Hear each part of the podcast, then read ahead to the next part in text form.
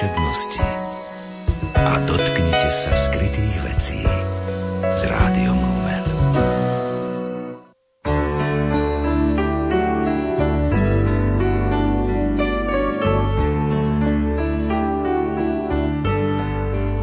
Spirituál z kňazského seminára svätého Františka Xaverského v Vadíne, otec Lubomír Grega v knihe S krížom v srdci píše: Ježišova krížová cesta.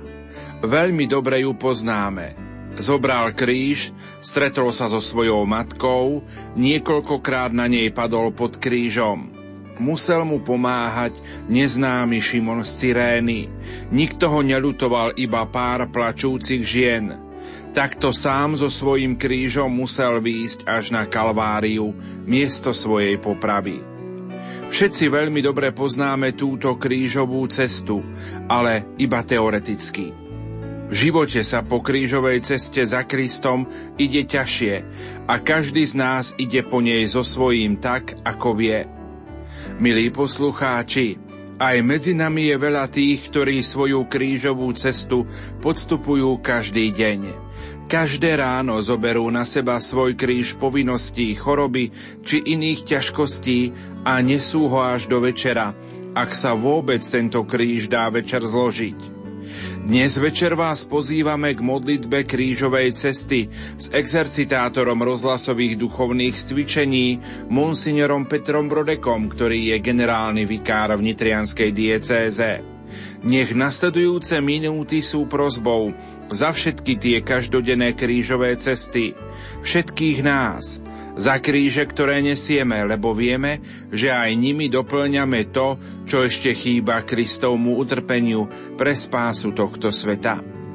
Pokojný dobrý večer a ničím nerušené počúvanie vám zo štúdia Rádia Lumen praje dnešný vysielací tím. Majster zvuku Peter Ondrejka, hudobná redaktorka Diana Rauchová a moderátor Pavol Jurčaga. Životné skúšky, cesta rastu. To je téma našej duchovnej prípravy na Veľkú noc, exercitátor monsignor Peter Brodek. Potrebujeme sa zastaviť, stíšiť.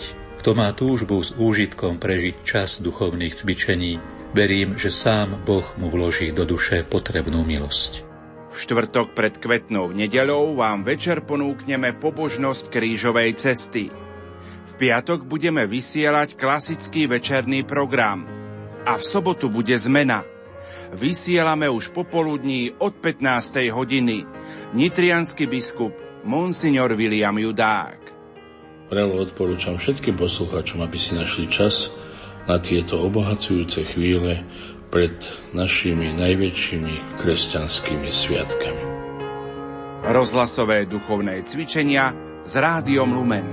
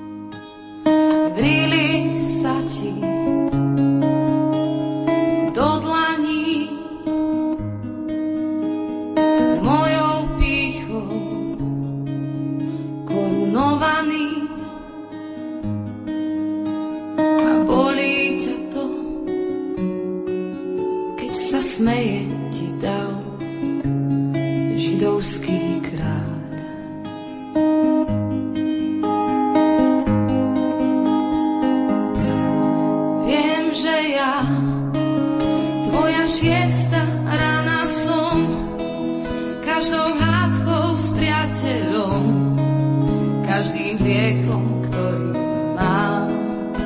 Ťa pribíjam, viem, že ja ťa predávam, jak ju dáš, a ty mi odpúšťaš. Mesiáš.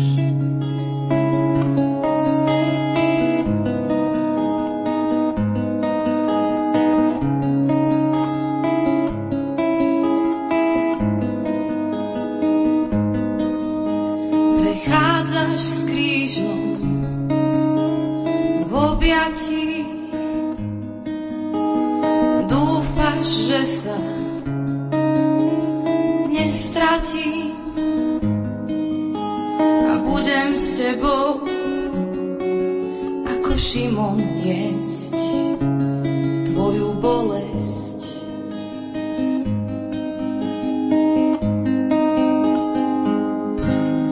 Viem, že ja tvoja šiesta rana som, každou hádkou s priateľom, každým hriechom, ktorý mám. Ťa pribíjam, viem, že ja ťa predávam, jak ju dáš, a ty mi odpúšťaš.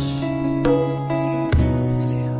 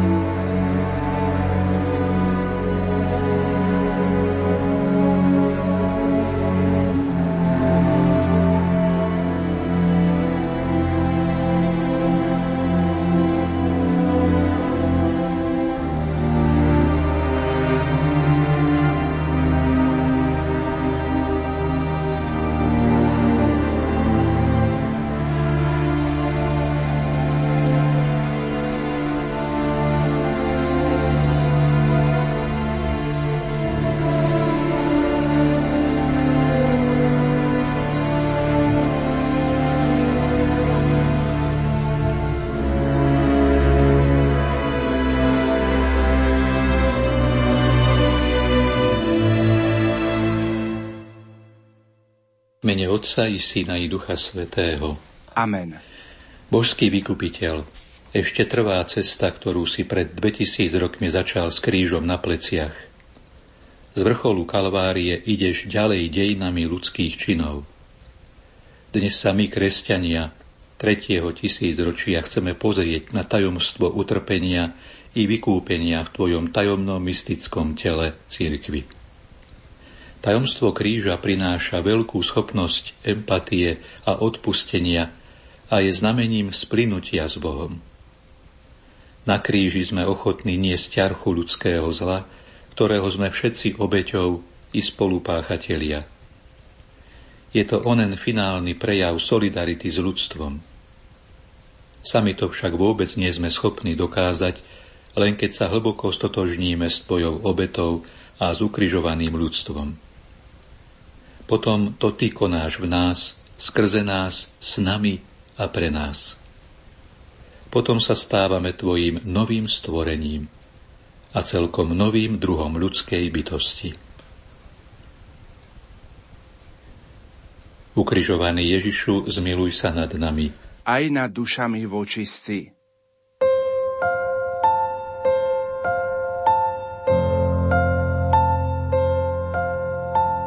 Prvé zastavenie. Pán Ježiš je odsúdený na smrť. Klaniame sa ti, Kriste, a dobrorečíme ti. Lebo si svojím krížom vykúpil svet.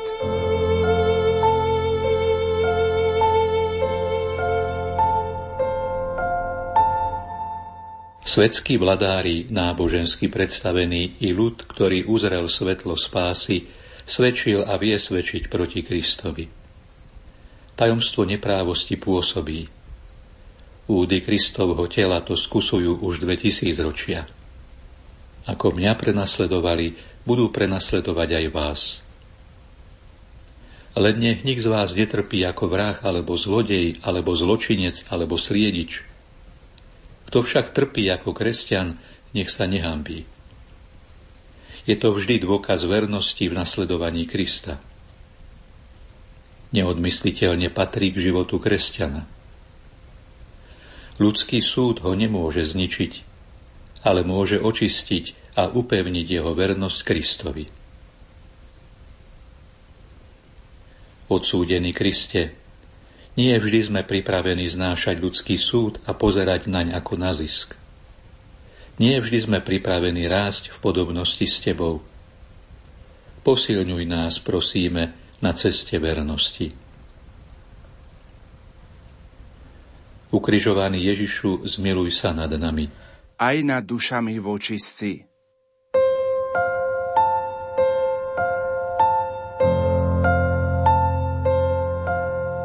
Druhé zastavenie. Pán Ježiš berie kríž na svoje plecia. Klaniame sa ti, Kriste, a dobrorečíme ti.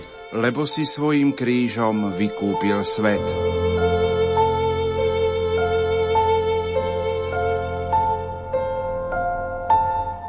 Kríž je bláznostvom pre svet. Ten Ježišov vykresali ľudia a on ho prijíma, aby v jeho znamení zvíťazil nad najväčším bláznostvom sveta, nad hriechom. Na kríži Kristovom sa uskutočnilo vykúpenie a v prijatom kríži svätá cirkev už dvadsať storočí posilňuje tých, čo uverili na ceste spásy. Kto chce ísť za mnou, nech zaprie sám seba, vezme svoj kríž a nasleduje ma. A svätý Augustín nás povzbudzuje: k sile kresťana patrí nielen schopnosť konať dobré, ale aj znášať zlé. Pane, kríž má rôzne podoby, ale len prijatý v tebe jediný zmysel. Daj nám, prosíme, milosť pochopiť ho i prijať. Ukrižovaný Ježišu, zmiluj sa nad nami. Aj nad dušami vočistí.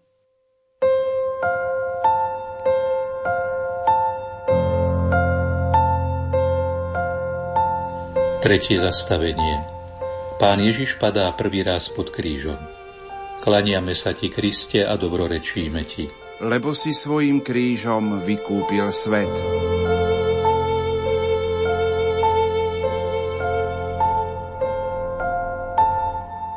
Svet chce stáť a víťaziť a predsa toľkokrát padá a prehráva.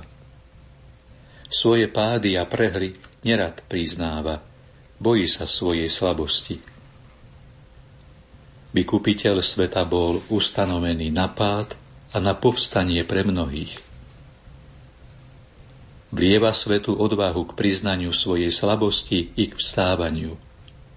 Nie v svojej sile, ale v sile viery a milosti. Matka cirkev ústami svätého Pavla nás o tom uisťuje. Keď som slabý, vtedy som silný. A Ježiš hovorí: stačí ti moja milosť, lebo sila sa dokonale prejavuje v slabosti. Pád človeka dvíha Ježišovo vstávanie. Pane Ježišu, prosíme ťa, daj, aby nás žiadna slabosť neoberala o silu vstať a o dôveru očakávať tvoju pomoc. Ukrižovaný Ježišu, zmiluj sa nad nami. Aj nad dušami vočistí.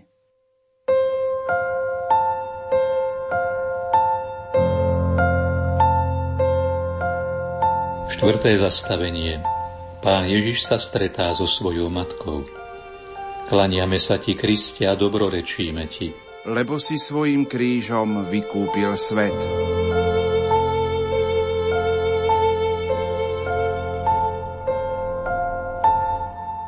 V posledných dvoch tisíc ročiach sa svet stretáva so svojimi radosťami i bolestiami. Bolesti pochádzajúce zo vzájomného nepochopenia, ľudskej zlomyselnosti či sebeckosti trápili a vždy budú trápiť srdce človeka. Len vzájomné pochopenie, odpustenie, obeta je schopná ich zmierňovať, premieňať na život. Toto je obsahom stretnutia vykupiteľa človeka so svojou matkou Máriou. Z tohto stretnutia pochádza sila premieňať svet mocou lásky. Mária je v stretnutí a v spojení so svojím synom pre človeka učiteľkou života. Ježiš povedal učeníkovi: Hľa, tvoja matka. Pane, prosíme ťa, nech pri každom stretnutí s tebou v rozličných udalostiach života je našou odpoveďou postoj tvojej matky. Hľa, služobnica Pána. Ukrižovaný Ježišu, zmiluj sa nad nami. Aj nad dušami vočistí.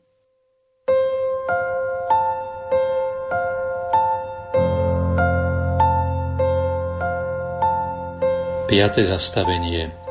Šimon z Cyrény pomáha Pánu Ježišovi niesť kríž.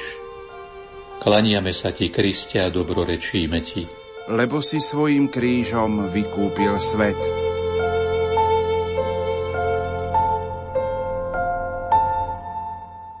V Ježišovom posolstve svetu, završujúcom sa na krížovej ceste, zaznieva vzácne pozvanie pre človeka.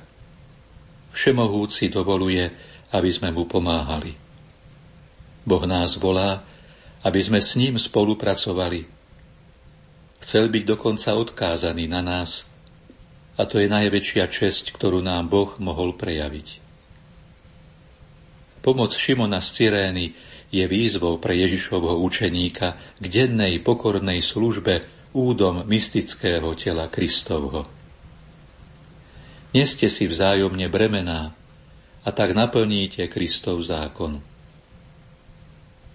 Obetavá služba vždy zdobila cirkev a je vzácnou nádejou i pre naše tisícročie.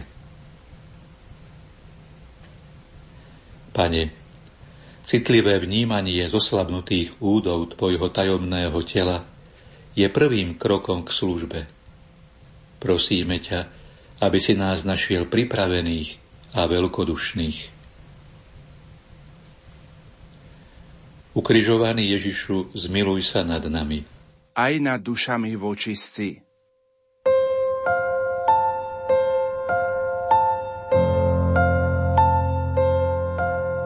Šieste zastavenie. Veronika podáva Pánu Ježišovi ručník. Klaniame sa ti, Kriste, a dobrorečíme ti. Lebo si svojím krížom vykúpil svet.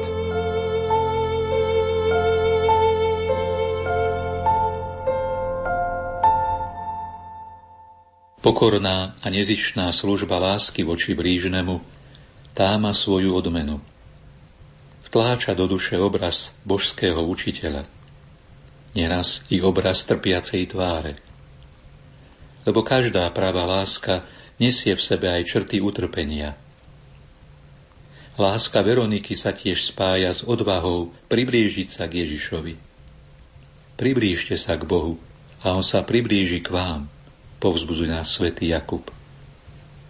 Pane, ja hľadám tvoju tvár. Kresťania tak ako v minulosti, tak i dnes môžu zreteľnejšie predstaviť svetu tvár Kristovu.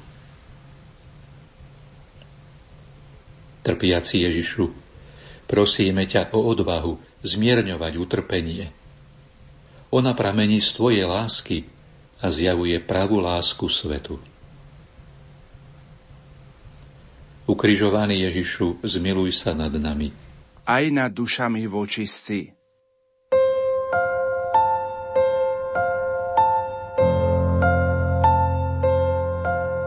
siedme zastavenie. Pán Ježiš padá druhý raz pod krížom.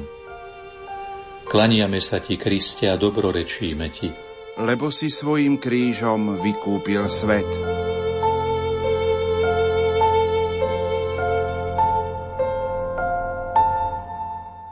Náročnosť krížovej cesty sa stupňuje, ako sa stupňuje náročnosť nasledovania Krista. Svet pozerá na nás, na cirkev, a oveľa viac sleduje pády než vstávania. Ako by sa tešil z utrpenia mystického tela Kristovho. Za dvetisíc ročia sa nič nezmenilo na jeho postoji voči Kristovmu pádu. Porážka tela môže pripraviť víťazstvo ducha. Nebojte sa tých, čo zabíjajú telo, ale dušu zabiť nemôžu. Moc ducha dáva silu povstať a pokračovať v ceste spoluúčasti na vykúpení ľudstva. Pane, pád nás zahambuje a vstávanie nie je vždy korunované víťazstvom. A predsa je súčasťou cesty k spáse. Prosíme ťa, posilňuj nás. Ukrižovaný Ježišu, zmiluj sa nad nami. Aj nad dušami vočistí.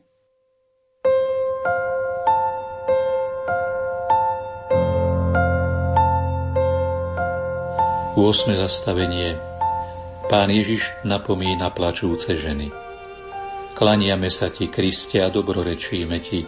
Lebo si svojím krížom vykúpil svet.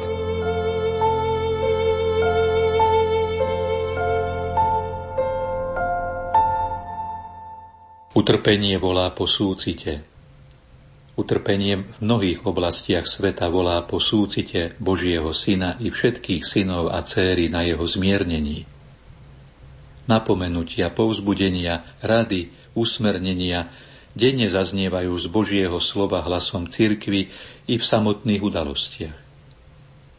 Zaznievajú, aby utrpenie zmierňovali, aby pred utrpením chránili. Ak v minulosti, ako i dnes, znie hlas cirkvi, ktorá nám predstavuje Krista a dielo vykúpenia, je to predovšetkým preto, aby nás priviedla k poznaniu toho, čo nám slúži k životu a spáse. Keď sa priblížil a zazrel mesto, plakal nad ním a hovoril: Kiež by si aj ty v tento deň spoznalo, čo ti prináša pokoj. Céry jeruzalemské, neplačte nado mnou. Pane Ježišu, prosíme ťa, daj nám vidieť pravé príčiny ľudského utrpenia i lieky na jeho zmiernenie. Ukrižovaný Ježišu, zmiluj sa nad nami. Aj nad dušami vočistí.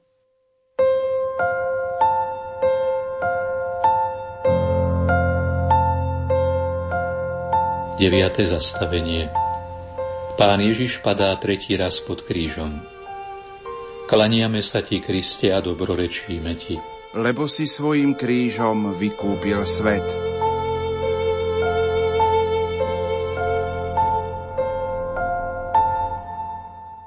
Ľudská bezmocnosť. Kristova cirkev sa v nej môže neraz ocitnúť. Nemohúcnosť ovplyvniť udalosti života, padanie ľudstva do prepadliska hriechu, zlo rastie, dobro sa stráca. A predsa z úst vykúpiteľa zaznieva presvedčivé: Dúfajte, ja som premohol svet. Zaznieva nielen nádej, ale aj istota pre tých, ktorí uverili o Božom víťazstve nad zlom a hriechom. Oprúca o uistenie spoznávame pravú lásku. Lásku, ktorá ani nemôže a ani nechce zostať na pol ceste. Áno, Pane, v Tvojom premáhaní sveta, premáhaním utrpenia je víťazstvo. Prosíme ťa, nech sme vždy ochotní na ňom spolupracovať a nikdy nestrácať nádej. Ukrižovaný Ježišu, smiluj sa nad nami. Aj nad dušami vočistí.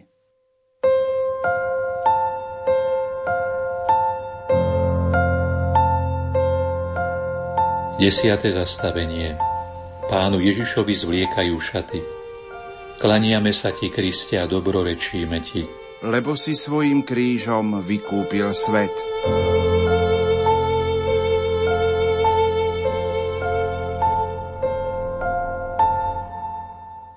Matka Cirkev odieva svojich synov a céry rúchom večnosti.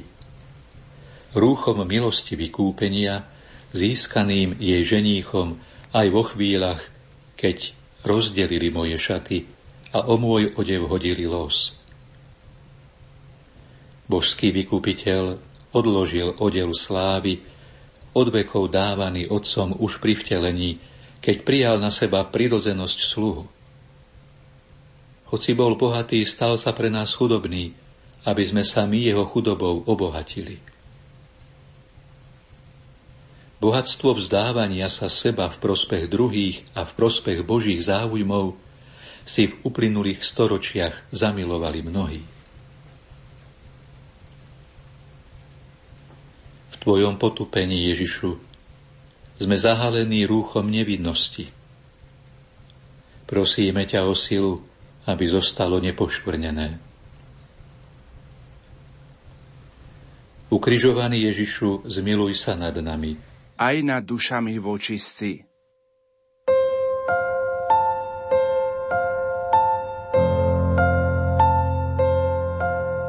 Jedenáste zastavenie. Pána Ježiša pribíjajú na kríž. Klaniame sa ti, Kriste, a dobrorečíme ti. Lebo si svojím krížom vykúpil svet.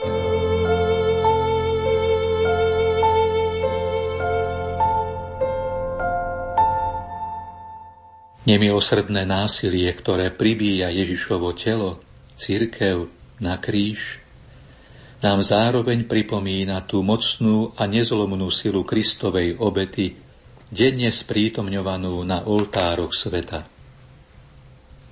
V nej sa rodí odvaha vyznať: s Kristom som pribitý na kríž, už nežijem ja, ale vo mne žije Kristus.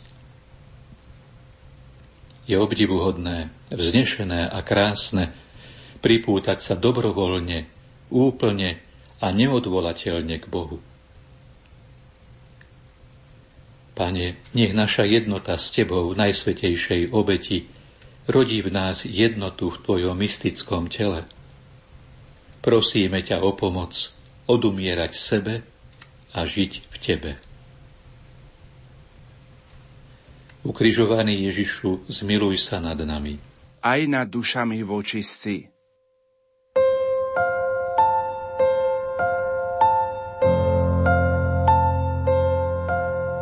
Dvanáste zastavenie. Pán Ježiš na kríži zomiera. Klaniame sa ti, Kriste, a dobrorečíme ti. Lebo si svojím krížom vykúpil svet.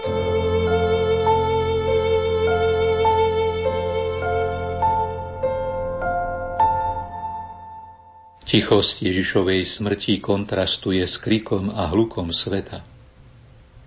Svojou tichou a víťaznou smrťou odkrýva podstatnú a rozhodujúcu chvíľu každého človeka.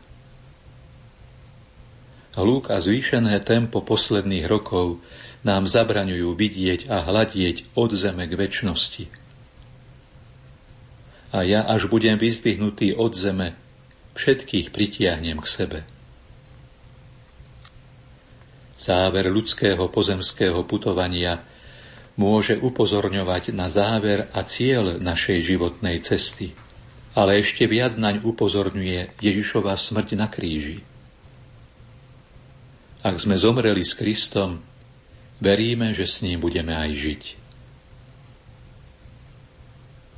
Pane, krstom sme spojení s Tebou. V ňou sme zomreli hriechu i vstali k novému životu. Prosíme ťa, aby sme žili novým, svätým životom.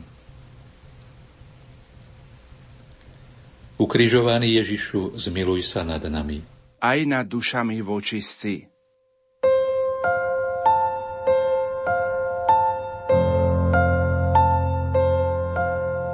trináste zastavenie. Pána Ježiša skladajú z kríža.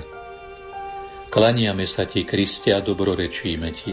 Lebo si svojím krížom vykúpil svet.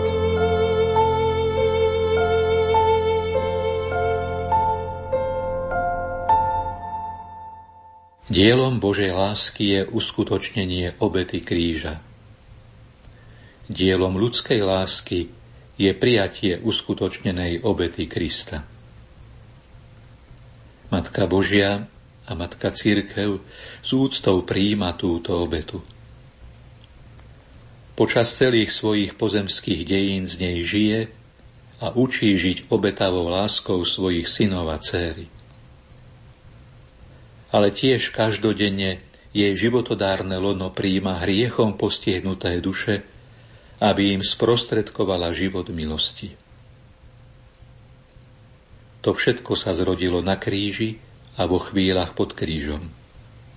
Smrť, kde je tvoje víťazstvo? Pane Ježišu, vďaka za lono matky, ktoré ťa prijalo ako najväčší dar pre človeka. Vďaka za lono matky cirkvi, ktoré nás chráni i dáva vzrast. Prosíme ťa, aby sme v jej náručí boli spasení. Ukrižovaný Ježišu, zmiluj sa nad nami. Aj nad dušami vočistí.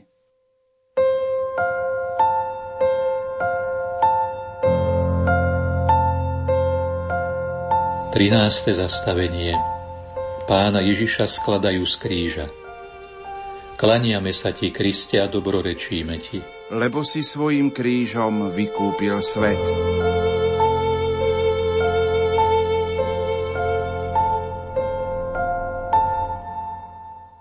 Dielom Božej lásky je uskutočnenie obety kríža. Dielom ľudskej lásky je prijatie uskutočnenej obety Krista. Matka Božia a Matka Cirkev s úctou prijíma túto obetu. Počas celých svojich pozemských dejín z nej žije a učí žiť obetavou láskou svojich synov a dcéry.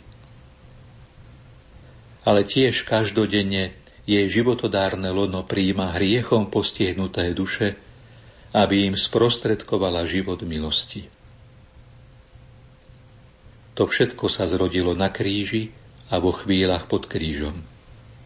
Smrť, kde je tvoje víťazstvo? Pane Ježišu, vďaka za lono matky, ktoré ťa prijalo ako najväčší dar pre človeka. Vďaka za lono matky cirkvi, ktoré nás chráni i dáva vzrast. Prosíme ťa, aby sme v jej náručí boli spasení. Ukrižovaný Ježišu, zmiluj sa nad nami. Aj nad dušami vočistí.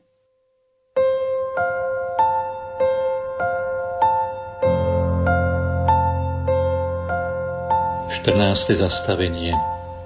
Pána Ježiša pochovávajú. Klaniame sa ti, Kriste, a dobrorečíme ti. Lebo si svojím krížom vykúpil svet.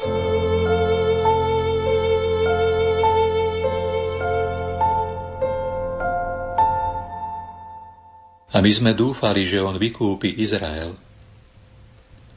Hľa, nádej sama je uložená do beznádeje hrobu. Ale na svete už od tejto chvíle nebude beznádeje. Či nemal Mesiáš toto všetko vytrpieť a tak vojsť do svojej slávy? Nemožno zabudnúť, že povedal: po troch dňoch vstanem z mŕtvych. Vy ste toho svedkami. Tu sa rodí aj naše misijné poslanie pre tretie tisícročie. Vykupiteľ sveta hovorí: chodte do celého sveta a hlásajte evanílium všetkému stvoreniu. A hľa, ja som s vami po všetky dni až do skončenia sveta.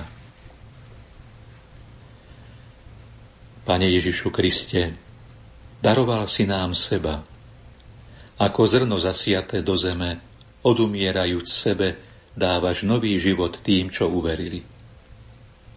Prosíme ťa, aby tvoj život v nás mohol pokračovať v darovaní života tým, ktorí ho nemajú. Ukrižovaný Ježišu, zmiluj sa nad nami. Aj nad dušami vočistí.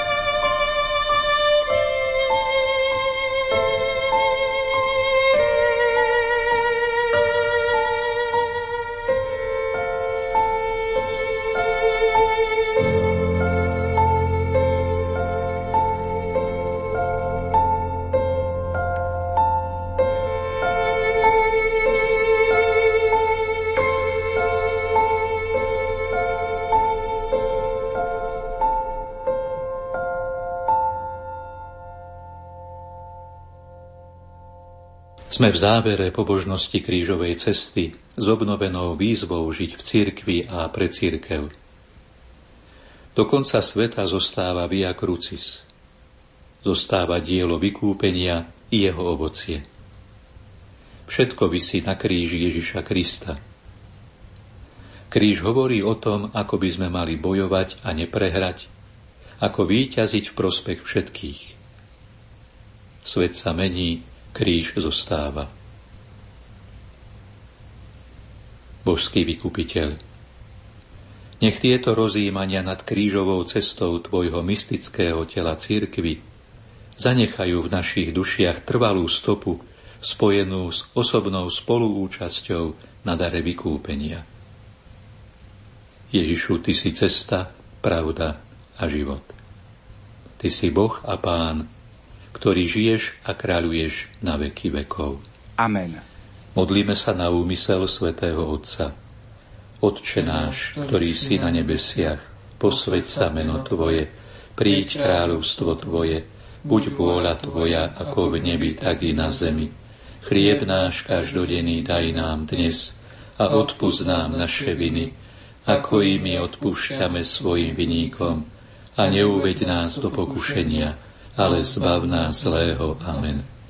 Zdravá Mária, milosti plná, Pán s tebou, požehnaná si medzi ženami a požehnaný je plod života tvojho Ježiš. Svätá Mária, Matka Božia, pros za nás hriešnych, teraz i v hodinu smrti našej. Amen. Sláva Otcu i Synu i Duchu Svätému, ako bolo na počiatku, tak nech je i teraz, i vždycky, i na veky vekov. Amen.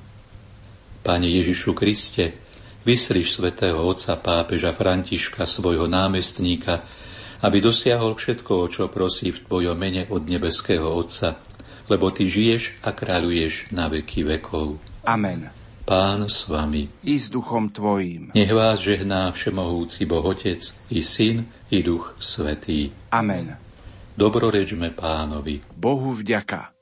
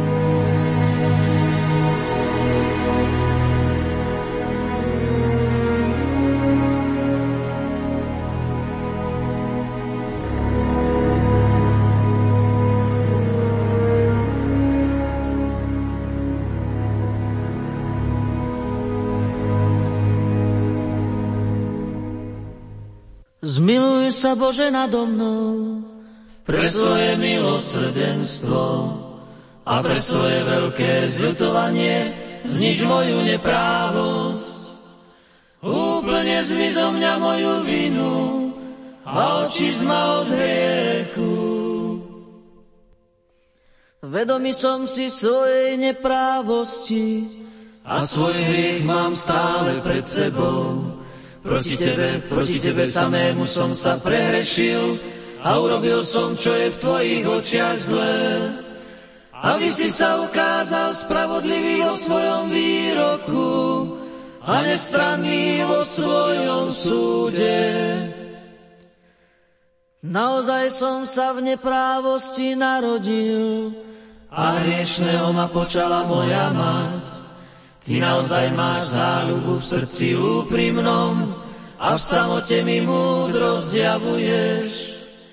Daj, aby som počul radosť a veselosť a zaplesajú kosti, ktoré si rozdrvil. Odvráť svoju tvár od mojich hriechov a zotri všetky moje viny. Bože, stvor vo mne srdce čisté a v mojom vnútri obnov ducha pevného. Navráť mi radosť tvojej spásy a posilni ma duchom veľkej ochoty. Pane, otvor moje pery a moje ústa budú ohlasovať tvoju slávu. Veď ty nemáš záľubu v obete, ani žertu neprijímaš odo mňa. Obetou Bohu milou je duch skrúšený. Bože, ty nepohrdáš srdcom poníženým. Teraz si pripomeňme zamyslenia exercitátora monsignora Petra Brodeka, ktoré počas pôstu odzneli vo vysielaní Rádia Lumen. Zároveň dávam do pozornosti aj naše es em es čísla a mailovú adresu lumen zavináč lumen bodka es ká. Naše es em es čísla nula deväť jedna jedna deväť jedna tri deväť tri tri a nula deväť nula osem šesť sedem sedem šesť šesť päť. Priatelia, ako vy prežívate tento milostivý čas rozhlasových duchovných cvičení? Toto nám môžete napísať prostredníctvom es em esky alebo mailu. A tu je zamyslenie monsignora Petra Brodeka na prvú pôstnu nedeľu. Milí poslucháči, liturgia prvej pôstnej nedele nám približuje udalosť pokúšania Ježiša satanom na púšti. Zdá sa, že Ježiš v hlbokej jednote s Otcom i Duchom Svätým prijíma túto skutočnosť bezprostredne pred svojím verejným účinkovaním. O svojej ľudskej prirodzenosti, keď sa nám stal podobný vo všetkom okrem hriechu, odkrýva zmysel pôstneho sebazaprenia pri dosahovaní vyšších hodnôt súvisiacich s Božím kráľovstvom. Známe sú nám najmä tri oblasti, v ktorých Ježiš je pokúšaný, ale i víťazný. Vyselený štyridsaťdenným pôstom podstupuje prvé pokušenie. Ak si Boží syn, povedz tomuto kameňu, aby sa stal chlebom. Satan nenahovára pána Ježiša na niečo morálne zlé. Si hladný, máš právo čo si jesť. štyridsať dní pôstu stačí, nie? Nie je predsa nič zlé v premenení kameňa na chlieb. V tomto pokušení však nejde o samotné gesto premenenia kameňov na chleby, ale o podriadenie sa diablovi s egocentrickým zameraním. V tomto kontexte treba upozorniť na mimoriadne intenzívne prebudenie vlastného ega v súčasnom človeku cez výchovu i cez silu reklamy. V konzumnej spoločnosti sa propaguje model človeka, ktorý sa stáva nezávislý a dokáže si všetko zabezpečiť. Taký človek je veľmi poddajný na všetky pokušenia, ktoré sa mu budú javiť ako nutné potreby. Reklama je špeciálne zameraná na vzbudzovanie v človeku ďalších potrieb i na to, aby mu nahovárala, že oni sú k životu nutné. Pán Ježiš odporuje tomuto pokušeniu a hovorí, napísané je, nie len z chleba žije človek. Druhé pokušenie odhaluje nasledujúcu pravdu o satanovi, o ktorom pán Ježiš neskôr jasne povedal, je luhár a otec lži. V V pokušení sa ozýva vládca kráľovstiev sveta. Dám ti všetku ich moc a slávu, lebo som ju dostal a dám ju komu chcem. Nachádzame tu istý paradox. Sám Ježiš až trikrát nazýva satana vládcom tohto sveta. Súčasné predpovede Starého zákona hovoria o dovzdaní moci Mesiášovi nad všetkými národmi i kráľovstvami. Rozdiel spočíva v pôvode moci, či je ona daná od vládcu tohto sveta, či od Boha. Ak je od vládcu tohto sveta, tak sa naďalej rozprestiera jeho moc nad celým svetom. Poznamenajme, že v celých dejinách ľudstva všetky pokusy vytvoriť raj na zemi podľa ľudskej predstavy sa skončili tragicky. Toto pokušenie úplne odhaluje ambície satana i niektorých ľudí, snahu byť ako Boh. Pán Ježiš prišiel na zem, aby sa jeho vláde podriadilo všetko. Jeho moc pochádza od Otca a zhoduje sa s jeho vôľou, uskutočňuje sa jeho spôsobom. Napísané je, Pánovi svojmu Bohu sa budeš klaňať a jedine jemu budeš slúžiť. Tretie pokušenie nazývame pokušením pýchy života. Ježiš na vrchole chrámu je pokúšaný, vrhni sa stadeto dolu. Urobíš divadlo, veď je napísané, že sa ti nič nestane, budeš slávnym, budeš niečo znamenať. Ak má človek niečo znamenať, tak určite nie je spôsobom, ako mu to diktuje svet a démoni, ale ako si to od nás praje Boh. Svet sa sústreďuje na celebrity, ale tie, ktoré nimi skutočne sú, obetaví kresťania, otcovia, matky, tie ho až tak nezaujímajú. Tí, ktorí majú v sebe Ježišovo myslenie, môžu pri tomto pokušení konštatovať, na čo je krásny rám na obraze, keď mal by nie to. Kristus poznal úlisnosť satana a porazil ho. Nebudeš pokúšať Pána svojho Boha. S Kristom sme schopní víťaziť nad svojou žiadostivosťou, neraz zneužívanou pokušiteľom. Ak Ježiš zvíťazil nad pokušeniami zlého, aj človek, ktorý pôstom spevňuje svoje vnútro, svoje vnútorné bohatstvo, stáva sa schopný víťaziť nad ťažkosťami života. A o to práve ide aj počas týchto štyridsať dní pôstu, ktoré sme práve začali, aby v nich človek vnútorne spevnel. Nech sa tak, ako v Kristovi, aj v nás počas štyridsať dní pôstu čas naplní a Božie kráľovstvo sa priblíži. Teraz si vypočujme zamyslenie monsignora Petra Brodeka na druhú pôstnu nedeľu. Milí poslucháči, čas Veľkého pôstu, obohatený liturgiou druhej pôstnej nedele, nám predkladá obraz dvoch vrchov. Prvý je vrch obetovania, kde vystupuje Abraham so svojím jediným synom Izákom, synom prisľúbenia. Druhý vrch je vrch premenenia, kde vystupuje Ježiš so svojimi učeníkmi Petrom, Jakubom a Jánom, a zjavuje im svoju slávu v prítomnosti Mojžiša a Eliáša. Obidva vrchy sú prítomné i v našom živote a takmer pravidelne sa striedajú. Keby sme mali možnosť rozhodovať, zaiste by sme uprednostnili skúsenosť Pánovej slávy. Príchuť Božieho šťastia a naplnenia vyjadrenú slovami Páne, dobre je nám tu, postavme si tu tri stánky, jeden Tebe, jeden Mojžišovi a jeden Eliášovi. Áno, Božia blízkosť, keď je tak hmatateľná, preniká celé naše bytie a túžime ju čo najdlhšie prežívať. A predsa netrvá dlho a v zápätí ustrieda iný vrch, iné rozpoloženie, iná skúsenosť, kedy je potrebné zápasiť, premáhať, zapierať sa, jednoducho prinášať obetu, ako to bolo aj v prípade Abraháma. Zdá sa, že Ježiš si praje, aby jeho učeníci zakúsili jedno i druhé. Tí, ktorí zakúsili milosť premenenia na hore Tábor, pri zostupe z hory sú upozorňovaní, že prichádza čas, keď syna človeka vydajú do rúk ľudí, ktorí ho nakoniec zabijú ukrižovaním. To budú chvíle ťažkosti a bolesti nielen pre Ježiša, ale aj pre všetkých jeho nasledovníkov. Lenže vieme, že aj v týchto chvíľach je Boh prítomný a aj cez ne nám chce pomáhať rásť či dozrievať k pravej zrelosti kresťana. V dnešnej spoločnosti je naša mentalita akoby bezbranná voči utrpeniu. určitých kultúrach a starých tradíciách malo utrpenie nejaký zmysel. Výchova k utrpeniu tvorila dokonca súčasť výchovy, napríklad v iniciačných obradoch afrických kmeňov vystavovali dospievajúcich z očí v oči nejakému utrpeniu. Museli zvládnuť nejaké ťažké úlohy práve preto, aby boli konfrontovaní s utrpením. Ale naproti tomu máme v dnešnej modernej spoločnosti tendencie považovať každé utrpenie za zlo, akoby jediným skutočným zlom bolo utrpenie a nie hriech. Boh dopúšťa na nás utrpenie, aby v nás mohlo niečo spevnieť a konečne, aby sme ho mohli prijať v postoji dôvery, že aj ono má zmysel v Kristovi a jeho obeti.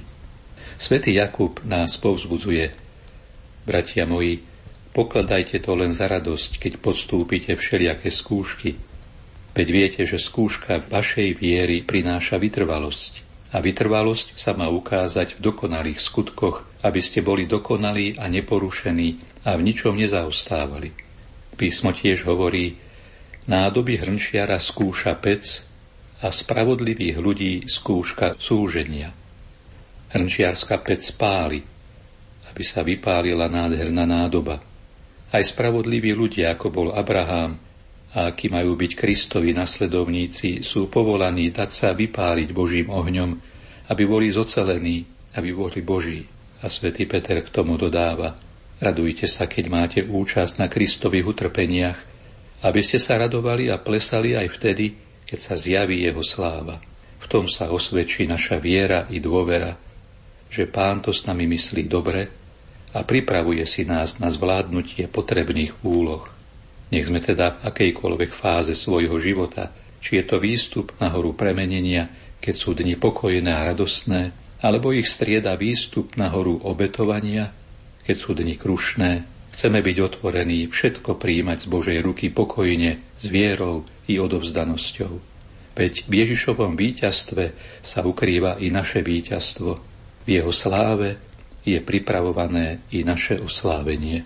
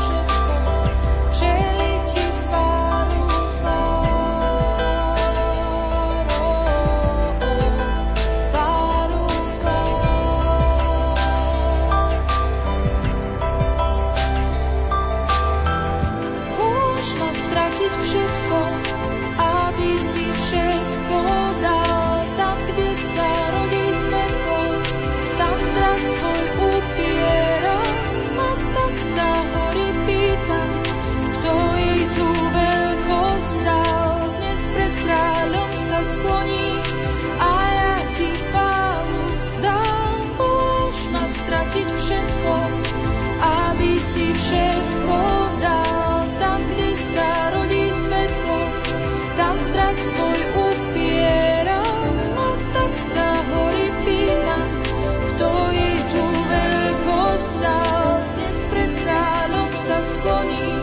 a ja ti chválu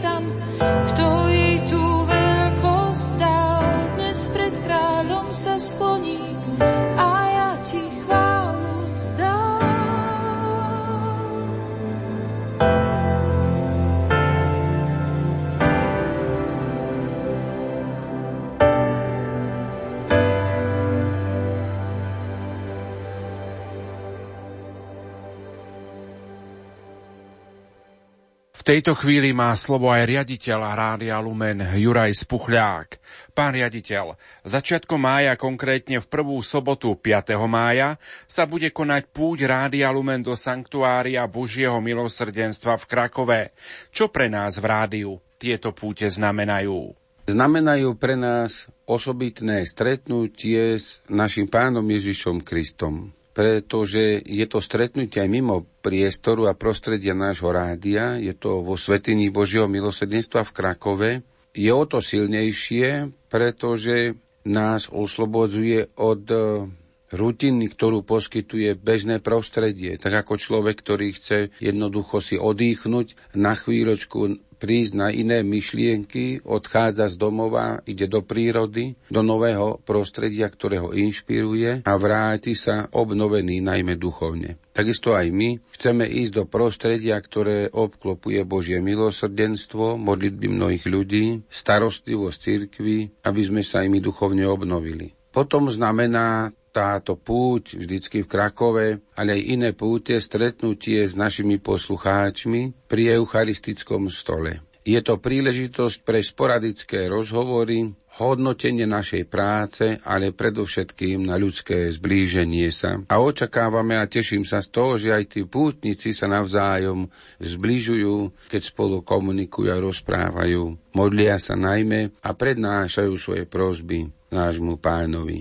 A tretí dôvod, alebo tretia hodnota, ktorá je veľkým prínosom pre všetkých našich poslucháčov, je v spojení všetkých poslucháčov aj na Slovensku cez priamy prenos so všetkými, ktorí sú ctitelia Božieho milosrdenstva, ba nepriamo aj s tými, ktorí sú po celom svete zhromaždení a aj v tento deň sa počas hodiny Božieho milosrdenstva duchovne spájajú, aby obklopili svet Božím milosrdenstvom a Ježišovou láskou. V tomto roku si Rádio Lumen pripomenie dvadsaťpäť rokov od začiatku svojho vysielania. Púte do Krakova majú svoje miesto v existencii katolíckej rozhlasovej stanice. Ako sa na tieto púte pozeráme? Kontinuita rozhlasovej práce vyžaduje aj otvorenosť pre kontinuitu vo formovaní sa, nielen profesionálnom, že je potrebné stále sa vzdelávať tomu, kto tam vysiela, ale aj dozrievať ľudsky a zároveň duchovne. A v súčinnosti s púťami v Krakove si dovolím povedať, že sa formuje aj náš pracovný kolektív v láske voči cirkvi, v snahe byť poslom milosrdenstva pre všetkých, ktorí potrebujú našu službu vo vysielaní ako poslucháči alebo členovia klubov, či patriaci do spoločenstiev, farnosti a cirkvi, diecéz. A týmto spôsobom zároveň upevňujeme aj vzťahy medzi sebou a zabezpečujeme alebo pomáhame určitej nádväznosti alebo kontinuite v duchovnej formácii našich poslucháčov, pretože každá púť je o trošku iná, v niečom zrelšia, v niečom začíname odpovedať na niektoré výzvy a preto aj ľudia pociťujú potrebu znova sa vrácať do Krakova spolu s nami. Mnohí pútnici, ktorí už tam raz boli, tak idú a mnohí z nich nevymeškali ani jednu púť, alebo len jednu. Takže všetkých chcem týmto aj pozvať, aby sa zúčastnili a spoločne sme pokročili ku Kristovi, lebo na tej ceste, ktorá vedie ku Kristovi a ktorú symbolizuje aj, aj naše logo, to v tom slnku, tá symbolika cesty znamená nielen to, že chceme ísť inými po ceste, ale ak chceme ísť na ceste za Kristom, nemôžeme ísť sami, musíme ísť s inými a to myslím si, že veľmi pekne môžeme práve cez stretnutie na púti v Krakove. Kto bude hlavným celebrantom a kazateľom na tej tohtoročnej púti? Pozvania službu homilie i službu celebrovania svätej omše prijal otec biskup, pomocný biskup Košickej arcidiecézy monsignor Marek Forgáč. Mala si možnosť s ním sa aj stretnúť osobne, rozprávali ste o tejto púti? Rozprávali sme sa a v tejto súvislosti som nadhodil aj otázku témy, pretože sa chceme venovať viac myšlienke mladých a starostlivosti o nich a vzhľadom na to, že medzi našimi pútnikmi je veľa ľudí, ktorí už nie sú mladí, ale cítia za nich zodpovednosť a spolupatričnosť k ním,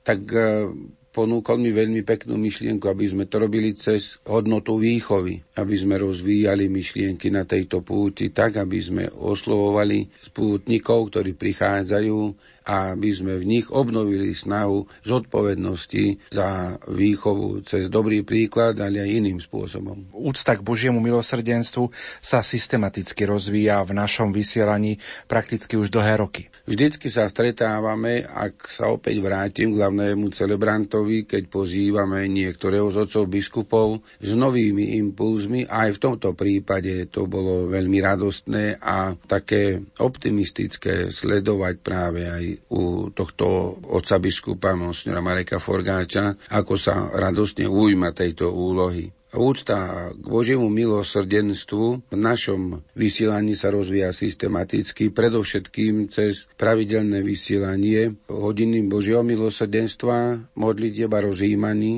modlitby korunky, potom relácií, ktoré objasňujú práve tajomstvá Božieho milosrdenstva, a chceme si aj osobitným spôsobom v našej kaplnke ustievať a ustievame Božie milosrdenstvo cez obraz, ktorý tam máme, ale aj, aj cez žiadosť o poskytnutie relikví svätej sestry Faustíny. Vďaka ochote sestričiek z kongregácie sestier Matky Božieho milosrdenstva v Krakove môžem povedať, že úspešne pokračujeme ku cieľu, aby sme tieto relikvie od nich dostali. Čiže môže byť táto púť tohto roku výnimočná aj tým, že dostaneme relikvie svätej sestry Faustíny? Veľmi sa na to teším a prajem si, aby tomu tak bolo, a svoje prianie podopieram aj ich výslovným želaním, aby odovzdali relikvie práve na púti pre naše rádio. Relikvie svätej sestry Faustíny práve na púti. Ty si predčasom písal aj list generálnej predstavenej kongregácie sestier Matky Božieho milosrdenstva. Čo bolo obsahom tohto listu? Bola žiadosť o informáciu, či by sme mohli tieto relikvie dostať, a v liste som vysvetlil, akým spôsobom sami rozvíjame úctu k Božiemu milosrdenstvu aj podujatia v kaplnke, kde by mohli byť tieto relikvie umiestnené, ktoré súvisia s našim vysielaním, stretnutia s našimi poslucháčmi, nielen cez deň otvorených dverí, ale aj pri exkurziách zo škôl či jednotlivých spoločenstiev, ktoré prichádzajú do nášho rádia. Potom pre našich zamestnancov informoval som ich predovšetkým z tohto hľadiska osohu aj pomoci v duchovnej oblasti pre tých, ktorí navštívia naše rádio, keď budeme mať k dispozícii aj relikvie svätej sestry Faustíny. Okrem toho ešte bolo potrebné, aby som ich poprosil, čo rád robím, teda aby som ich oslovil kvôli katechéze, ktorú prednesú počas púte, a zároveň sa informoval o možnostiach, ktoré by sme poskytli vám, pútnikom, čo sa týka informácií o jednotlivých významných miestach vo Svätini, urobiť také duchovné sprevádzanie, dať možnosť takých duchovných sprievodcov, a to uvidíme, ako sa nám podarí. Títo sprievodcovia by mali na takých významných miestach, ako je Slovenská kaplnka alebo kaplnka svätej sestry Faustíny v kláštore, informovať o duchovnom poslaní tohto miesta, ale aj o jeho histórii, takže by sme chceli aj túto púť obohatiť takýmto novým, ale inými novými vecami. Tak ak Pán Boh dá, dožijeme sa ku relikvii svätého Jána Pavla druhého., k relikvii blahoslavenej sestry Zdenky Šelingovej a k relikvii blahoslaveného Titusa Zemana pribudne ďalšia veľká svetica sestra Faustina Koválska do kaplnky. Vnímaš to aj také ako veľké orodovanie svetcov, aby ochraňovali našu katolícku rozhlasovú stanicu? Áno, aj ako orodovanie, ale v tomto prípade prítomnosti ich samých cez sväté ostatky, cez relikvie, ako aj ako ako výzvu na to, aby sme napodobňovali ich životom a ich svedectvom svoj život a aby sme sa skutkami práve podobali tým, ktorý, ktorých relikvie tu máme, pretože oni tak účinne a aktuálne zobrazovali Ježiša Krista vo svojom živote a hovorili o ňom nielen ústami, ale aj skutkami. Pred Veľkou nocou sa budú u nás v rádiu konať rozhlasové duchovné cvičenia. Tie bude viesť monsignor Peter Brodek, generálny vikár Nitrianskej diecézy. Čo ty od tohto podujatia, ktoré už je tradičné pred Veľkou nocou? To sú rozhlasové duchovné cvičenia a pred Vianocami predvianočná rozhlasová duchovná obnova. Čo ty od tohto osobne očakávaš? Každé veľkonočné sviatky, ktoré tesne predchádza veľkonočné trojdnie plné bohatých liturgických a duchovných textov, si vyžaduje určitú pripravenosť, a tieto duchovné cvičenia by som rád venoval vám všetkým na to, aby sme si otvorili srdcia pre prichádzajúce dni, milostivé dni najväčších sviatkov v roku. asi tak, ako keď vojdeme do miestnosti, kde sa dlho neotvárali dvere, tak natrieme nejakým mazadlom čápy, kľúčky a pohyblivé časti, prípadne umieme okno na dverách či celé dvere, aby to všetko dobre fungovalo, aby sme mohli privítať hostí alebo hostia. Takisto by sme mali cez tieto duchovné cvičenia otvoriť, naučiť sa otvárať svoje srdcia, aby Božia milosť, ktorá nás čaká cez veľký týždeň, týždeň prišla v plnej miere a pomáhala nám v našom živote. Ako by znelo tvoje pozvanie na púť do Krakova, na púť Rádia Lumen do Sanktuária Božieho milosrdenstva v Krakove? Vzhľadom na to, že sa aj naša krajina bude pripravovať na svetové stretnutie mladých, by som chcel pozvať a pozývam všetkých vás, milí poslucháči, do Krakova a zvolávam k tomu, aby sme predtým, než budeme hovoriť s mladými alebo aj s deťmi o Bohu, hovorili s Bohom o mladých aj o deťoch. Tvoj odkaz pre všetkých poslucháčov tesne pred slávením sviatkov Veľkej noci? Majme odvahu k vlastnému obráteniu, aj keď sme slabí a krehkí. Boh v nás môže urobiť veľké veci. štrnásta rozhlasová púť Rádia Lumen bude v sobotu piateho mája. S akým programom? Slovo má programový riaditeľ Martin Šajgalík. štrnásta rozhlasová púť do Sanktuária Božieho milosrdenstva v Krakove sa bude niesť tento rok v duchu nášho jubilea dvadsaťpäť rokov, počas ktorých sa snažíme prinášať svetlo na ceste pútnika za Božím milosrdenstvom. V rámci tohto mota sme pripravili pre poslucháčov a pútnikov program jednak v Krakove v Sanktuáriu, ale takisto aj tradične program vo vysielaní, ktorý bude sprevádzať pútnikov od skorých ranných hodín. Vo vysielaní Rádia Lumen začneme už v noci o pol tretej pobožnosťou Krížovej cesty a pokračujeme o štvrtej hodine modlitbou posvätného ruženca a od šiestej živým vysielaním priamo z areálu sanktuária. Toto vysielanie bude obsahovať jednak ankety s pútnikmi, ktorí už dorazili na miesto do sanktuária. Bude obsahovať aktuálne informácie a inštrukcie pre tých, ktorí sú ešte na cestách. Takisto rozhovory s hosťami, ktorí zavítajú na tohtoročnú púť a ďalší program. V samotnom areáli sanktuária sa program začne o deviatej hodine privítaním pútnikov, potom o tri štvrte na desať sa spoločne pomodlíme posvätný fatímsky rúženec a svätá omša spojená s eucharistickou adoráciou sa začne o pol jedenástej. Hlavným celebrantom a kazateľom bude tento rok košický pomocný biskup monsignor Marek Forgáč. Ďalší program po obedňajšej prestávke má svoj priestor medzi trinástou a šestnástou hodinou. Bude to jednak hudobné vystúpenie gospelovej skupiny ef šesť, takisto prednáška rehoľných sestier z kongregácie sestier Matky Božieho milosrdenstva a potom o pätnástej hodine korunka Božieho milosrdenstva. Na záver, tesne pred odchodom a rozlúčením sa s pútnikmi bude aj poďakovanie a požehnanie devocionálií a požehnanie samozrejme na cestu domov. Maťo, ako by znelo tvoje pozvanie pre všetkých, ktorí sa piateho mája rozhodujú, či ísť alebo neísť do Krakova? Božie milosrdenstvo je veľmi silným momentom nielen v živote každého jedného z nás, každého veriaceho, alebo teda každého pútnika v tomto kontexte. Je to aj veľmi významná oblasť, ktorej sa snažíme venovať sa u nás v Rádiu Lumen a v našom vysielaní. A sme radi, že už dvadsaťpäť rokov môžeme prinášať tú zvesť o Božom milosrdenstve pre poslucháčov. Sme radi, že takým tým vyvrcholením a špeciálnym dňom v rámci celého roka je naše stretnutie s poslucháčmi a pútnikmi v Krakove, v Sanktuáriu Božieho milosrdenstva, v tomto centre, kde to môžeme cítiť priam až tak fyzicky. Budem veľmi rád, keď sa aj tento rok spolu s vami, milí priatelia, stretneme už štrnásty krát v Sanktuáriu na púti Rádia Lumen.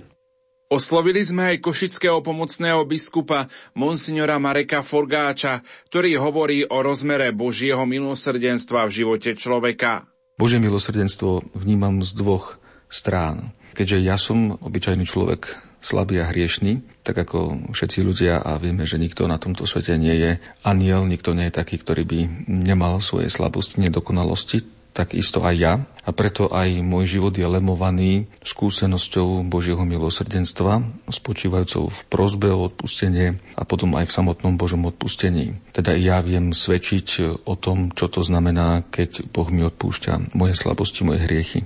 Zároveň však mám aj tú druhú skúsenosť, alebo skúsenosť druhej strany, keďže v mojej službe a v to musím povedať teraz veľkou pokorou a skromnosťou.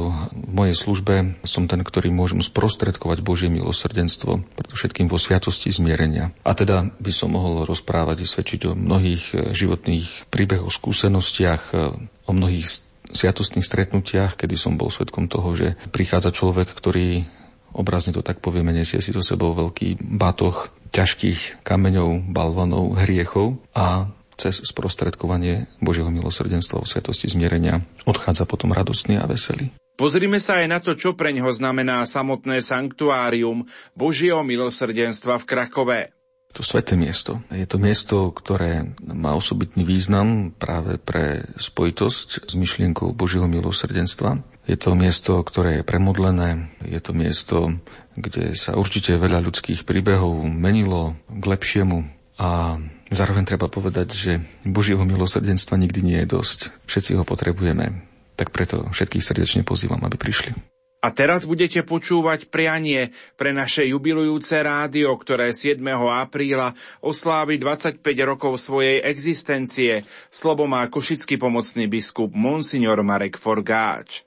dvadsaťpäť rokov, štvrtstoročie, keby sme to porovnali aj so životom človeka, jeho dozrievaním, tak to je vek, ktorý sa už považuje teda za takú zrelosť. A mohli by sme analogicky to aplikovať aj na naše rádio Lumen, keď oslavuje dvadsaťpäť rokov svojej existencie. Určite v priebehu tohto štvrtstoročia sa udiali mnohé pokroky, určite aj mnohé krízy, ťažkosti, ale jednoducho sa prišlo do tohto času, kedy môžeme oslavovať výročie zrelosti rádia. Ja som rád, že využívame tieto možnosti, ktoré nám svet techniky ponúka. Plníme to, čo v žalme čítame. Ich hlas sa rozlieha až po končiny zeme a teda chceme, aby hlas Božieho zjavenia, aby hlas Božieho slova sa roznášal až na kraj zeme. Či to už chápeme v rámci nášho Slovenska, alebo to chápeme v rámci celého sveta. A preto je dobré, že zaznieva tento hlas, že prichádza najmä k tým, ktorí by si to ináč nemohli dovoliť, ktorí by iným spôsobom nemohli byť prítomní tam, kde sa to slovo hlása.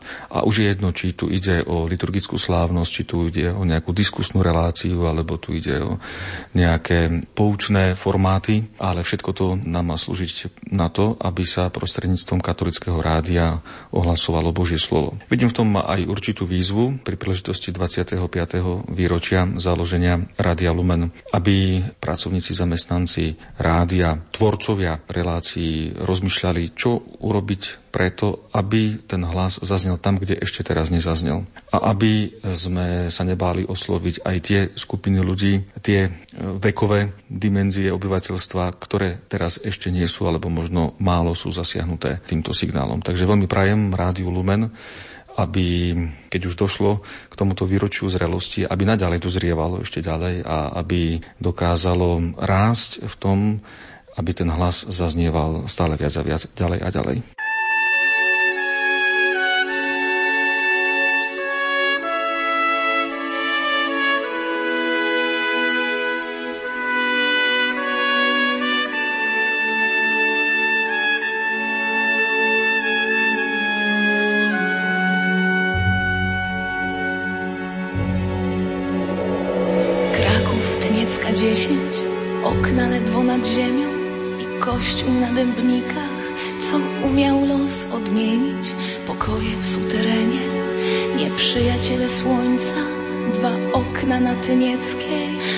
Został wzrok ojca, gdy pustka jest ciężarem.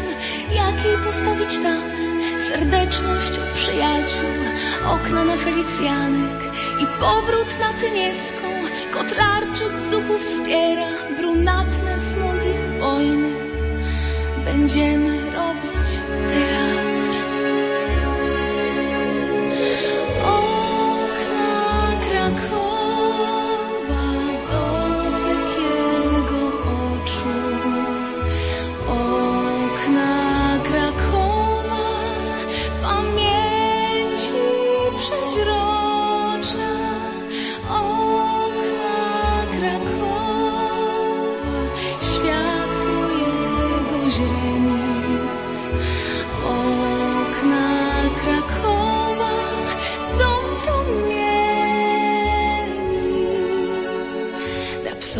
Słowackiego dają początek nazwie Karol księdzem robakiem, za oknem szwabskie radio. Wojna zaciska pętlę, wywózki, terror, bieda. W obwaju kamieniołom, gdzie oknem było niebo. W parafii na Dębnikach wywózka salezjanów. Żywy różaniec młodych, rodzi się powołanie. Jest rok czterdziesty czwarty, samochód, krew, wypadek. Wielkie szpitalne okna są tak jak Karol blady. Okna Krakowa, dotyk jego oczu. Okna Krakowa, pamięci przeźrocze.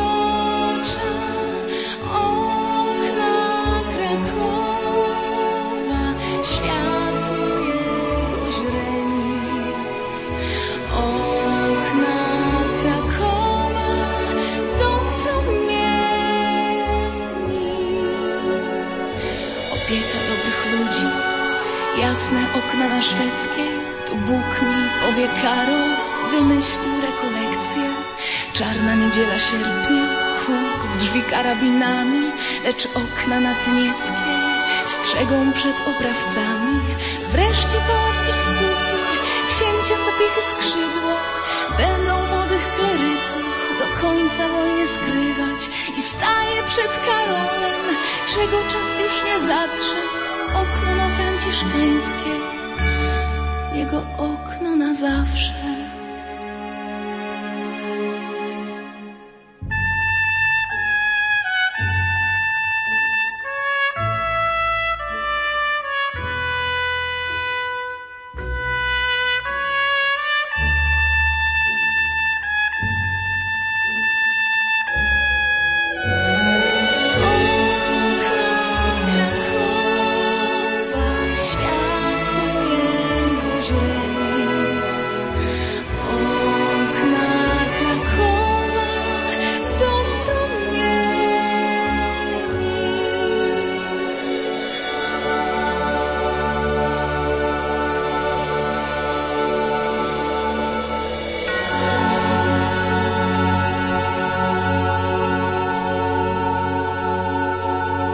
Toľko dnešné vysielanie v rámci prvého dňa rozhlasových duchovných cvičení, kde sme sa pomodlili pobožnosť krížovej cesty s monsignorom Petrom Brodekom a pripravili sme pre vás aj rozhlasovú pozvánku na našu rozhlasovú púť do sanktuária Božieho milosrdenstva v Krakove.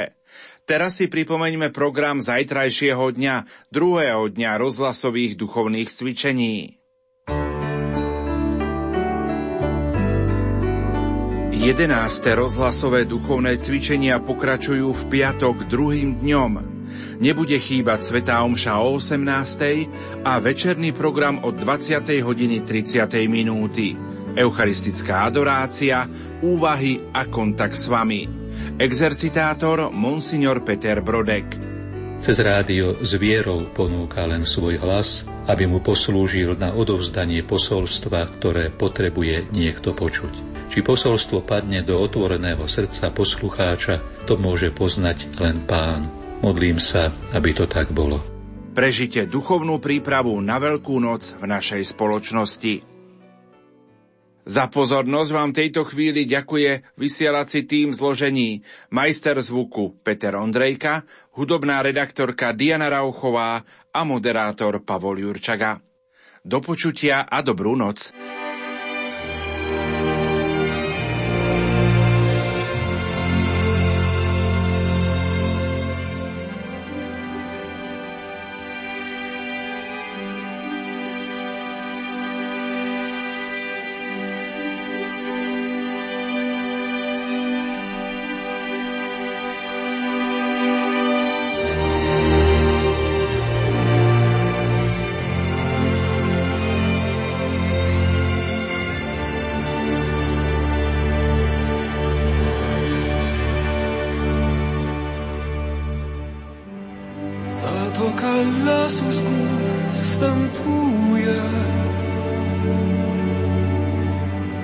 I cicho szemrze morský potok,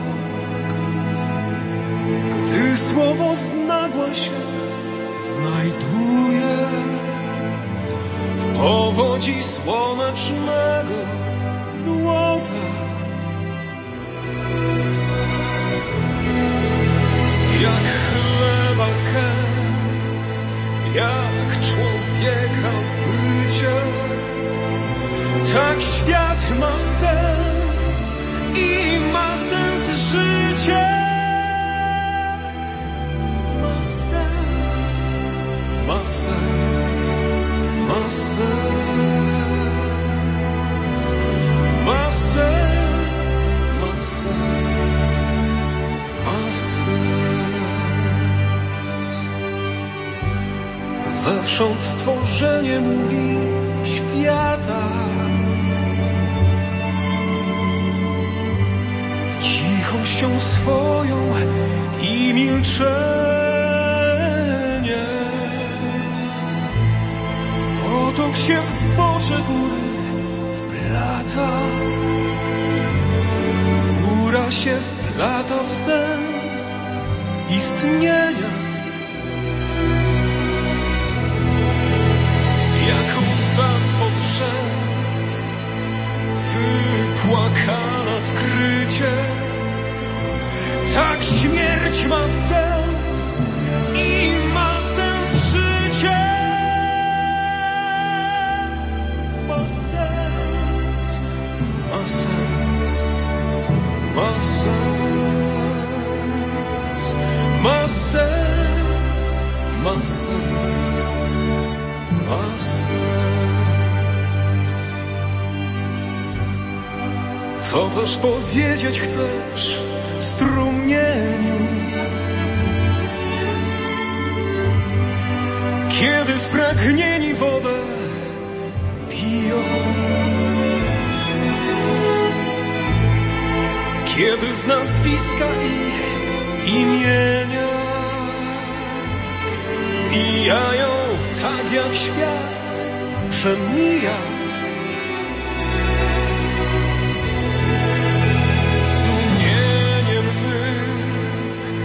Sens odkrycie, że sedno w tym, że ma sens życie. Ma sens, ma sens, ma sens, ma sens, ma sens, ma sens.